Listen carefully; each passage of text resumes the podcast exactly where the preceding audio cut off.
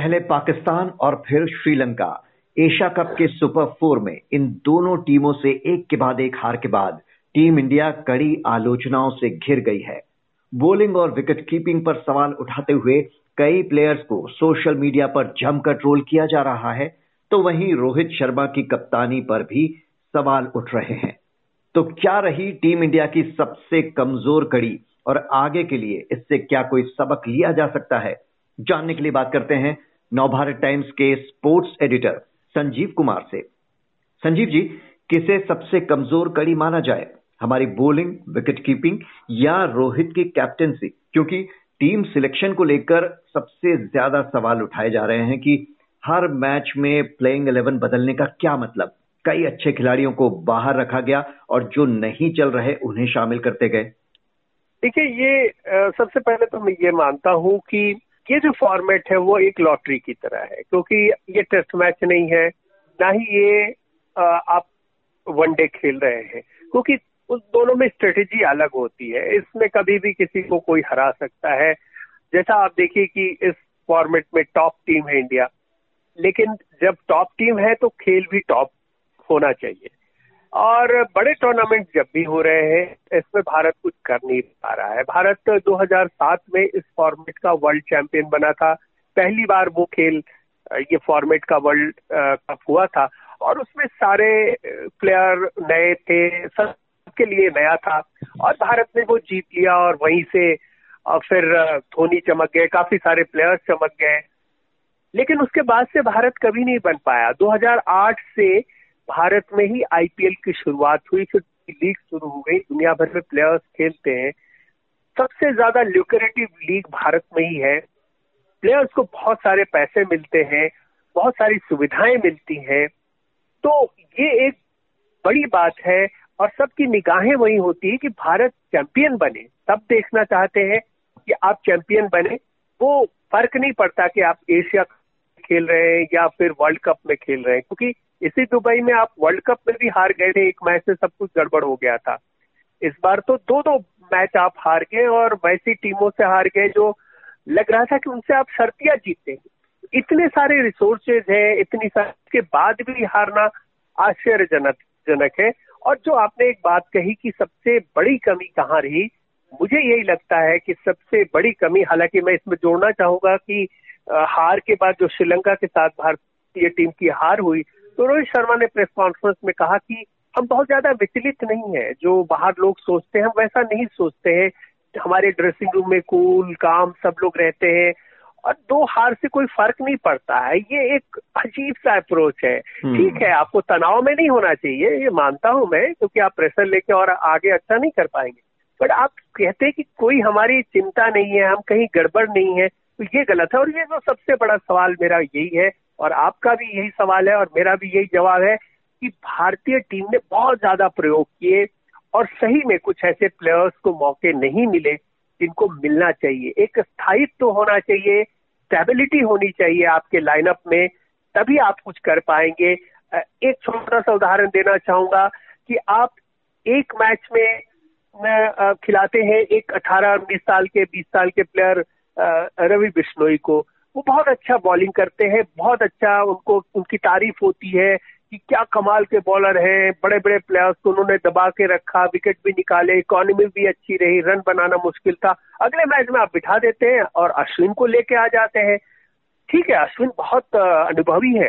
तो या तो आप अश्विन के अनुभव का फ़ायदा उठाइए, या फिर रवि बिश्नोई को बैक कीजिए। अब सर्टन किसी को पता नहीं होता कि अगले मैच में खेलूँगा, नहीं खेलूँगा। अब आपको पता है कि बहुत दिनों से इंजर्ड है बहुत सारे सर, जो सर्जरी हुई थी उनकी के राहुल की मैच में बहुत ज़्यादा वो खेले नहीं है और आप आते ही उनको उतार देते हैं और फिर ईशान किशन है और बहुत सारे ऐसे प्लेयर हैं जो ओपनिंग के हम्म। दावेदार है उनको आप बाहर कर देते हैं तो ये भारतीय टीम लगता है कि बहुत ज़्यादा प्रयोग करने का एक शिकार बन रही है और ये ठीक नहीं है और कप्तान पर एक सवाल ये भी उठ रहे हैं कि बोलर्स को सही तरीके से रोटेट नहीं किया उन्होंने। जो चल रहे थे, उन्हें वाहन लगाकर जो रन पिटवा रहे हैं, उन्हें लगा दिया। तो इसको लेकर भी बहुत सवाल उठ रहे हैं। हाँ देखिए, एक सवाल ये उठा कि दीपक हुडा जो आपने टीम में रखा हुआ है, दीपक हुडा बहुत अच्छे ऑलराउंडर माने जाते रहे डोमेस्टिक सर्किट में। वो बॉलिंग भी कर लेते हैं और आईपीएल में भी बॉलिंग करते दिखे हैं। एक हार्ड हिटिंग बैट्समैन भी है। इस वजह से उनको खिलाया जा रहा है। आपको लगता है कि कोई एक खास बॉलर चल नहीं रहा है? तो एक ओवर आजमाने में क्या जाता है? लेकिन अब इसका जवाब रोहित शर्मा के पास ये है। उन्होंने ये भी तर्क दिया कि चूँकि लेफ़्ट हैंड बैट्समैन बैटिंग कर रहे थे और कॉम्बिनेशन सामने वाली टीम का इस तरह से था कि उनको लगाना ठीक नहीं होता। तो रोहित से ये मुझे लगता है रोहित शर्मा जो इतने अनुभवी इस फॉर्मेट के पाँच पाँच खिताब जीते हुए कप्तान है, जो कि आईपीएल के सबसे चतुर रणनीतिकार माने जाते हैं, रोहित शर्मा से हम उम्मीद नहीं कर सकते कि रोहित एक एक प्लेयर को आजमाए नहीं। अब पता नहीं इसके पीछे क्या है, या कोच ने कहा है, या जो मीटिंग होती है, उसमें तय होता है कि उनसे आप बॉलिंग मत करवाओ। इसी तरह बैटिंग में भी मैं कहना चाहूँगा कि पिछले कुछ दिनों में हम बहुत तारीफ़ कर रहे थे कि दिनेश कार्तिक अड़तीस साल की उम्र में उनकी वापसी हुई है और क्या कमाल के फिनिशर बन गए हैं। अंतिम के छह, आठ बॉल खेलने को उनको भेजा जाता है, बीस रन बना देते हैं, ढाई सौ के स्ट्राइक रेट से रन बना रहे हैं। अब तो वो शर्तिया हमारे फिनिशर है। दिनेश कार्तिक को बाहर क्यों बैठा दिया जाता है?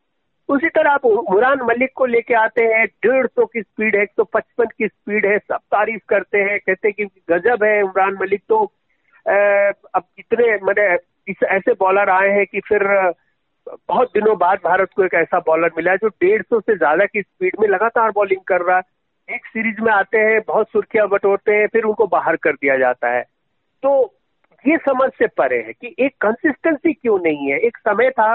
जब पंद्रह प्लेयर जो वर्ल्ड कप खेलने जाते थे या एशिया कप खेलने जाते थे उनके अलावे पाँच प्लेयर सात प्लेयर और होते थे यानी बीस बाईस प्लेयर का एक पूल होता था उनमें से ही आप सेलेक्ट करके ले जाते थे और एक एक आइडिया रहता था कि भाई यही प्लेयर होंगे।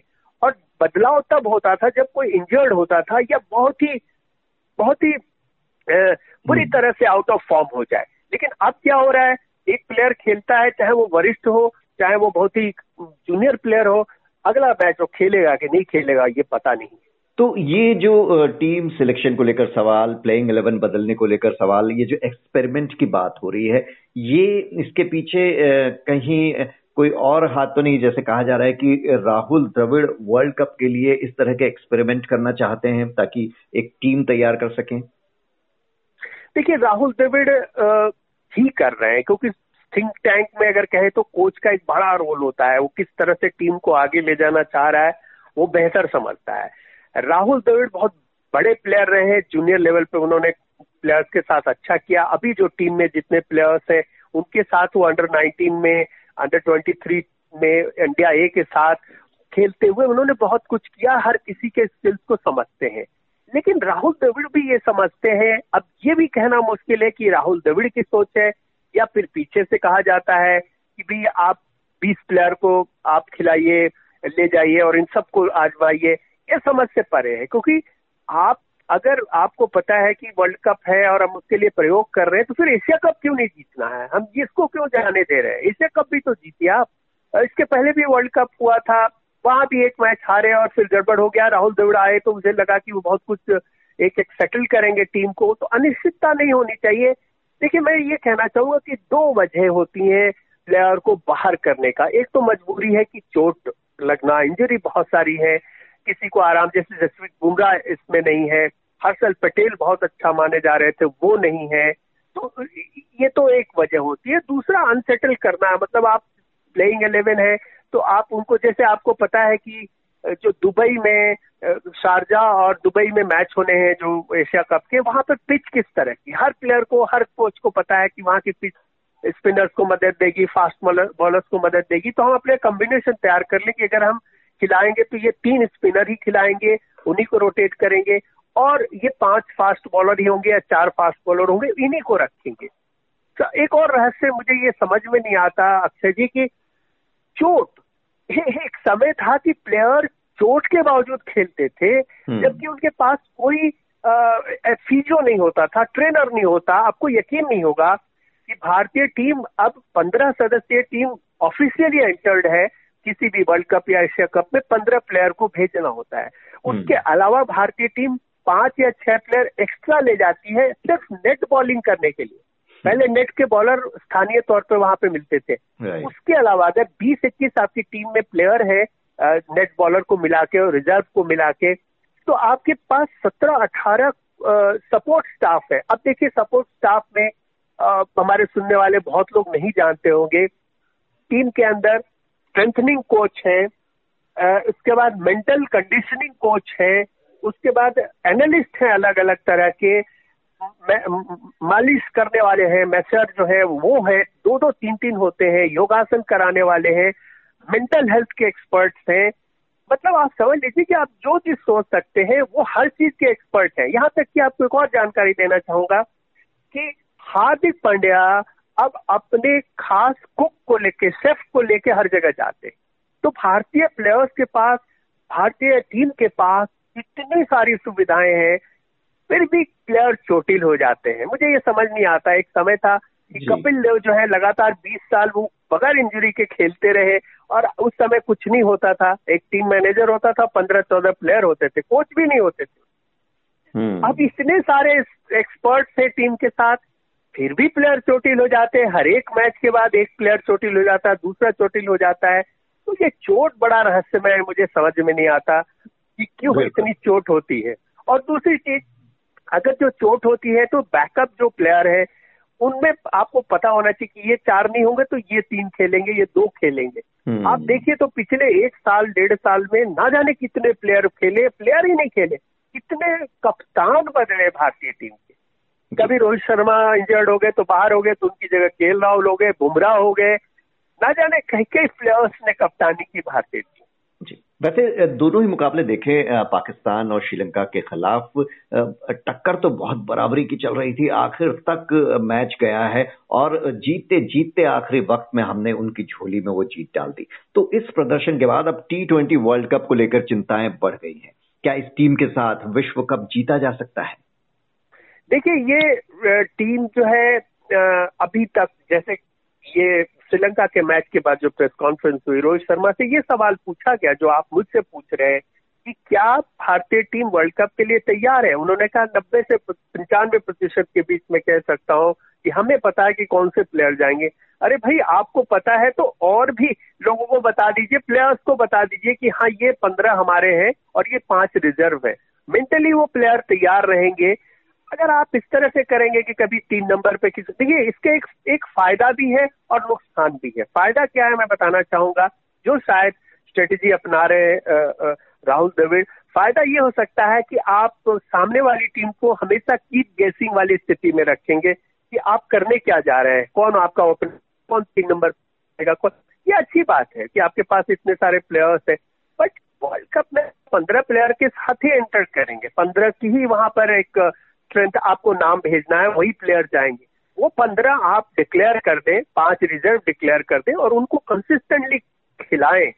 अब ये चीज़ें अगर आप करेंगे कि इस टीम मतलब ये टीम अभी तक अनिश्चितता की स्थिति में है कि वर्ल्ड कप क्योंकि बहुत सारी टीमें अनाउंस हो गई हैं वर्ल्ड कप के लिए। वर्ल्ड कप के लिए जो तारीख है वो खत्म होती जा रही है। अगले कुछ दिनों में सारी टीमें अनाउंस हो जाएँगी। आधे से अधिक देशों ने अपनी अपनी टीमों को का ऐलान कर दिया है। भारत ने अभी सस्पेंस रखा हुआ है। तो हम्म। वहाँ की स्थिति में बताना चाहूँगा कि जो ऑस्ट्रेलिया की जो पिचेज है वहाँ पर थोड़ा फास्ट बॉलर की ज़्यादा बड़ी भूमिका होगी और यहाँ जो खेला जा रहा है यहाँ स्पिनर्स का भी बहुत रोल हो रहा है। तो दोनों तरह दोनों जगह अलग तरह का एक माहौल होगा एक पिच स्थितियाँ अलग होगी। तो ये टीम अभी तो बहुत भरोसा नहीं दे रही है। जैसे पिछले वर्ल्ड कप में टी ट्वेंटी वर्ल्ड कप में 2007 के बाद हर एक वर्ल्ड कप में हुआ है कि आप एक अहम मौके पर एक मैच हार जाते हैं और फिर हम्म। बाहर होर से हो जाते हैं कहीं वैसा इस बार भी ना हो जाए। बहरहाल क्रिकेट का ये दस्तूर रहा है कि हारे तो सारी कमियाँ दिख जाती हैं जीतने पर सब भुला दिया जाता है। फ़िलहाल टीम इंडिया का ज़रूरत है इन कमियों को समझते हुए अपने खेल पर फोकस करने की। संजीव कुमार जी बहुत बहुत शुक्रिया आपका।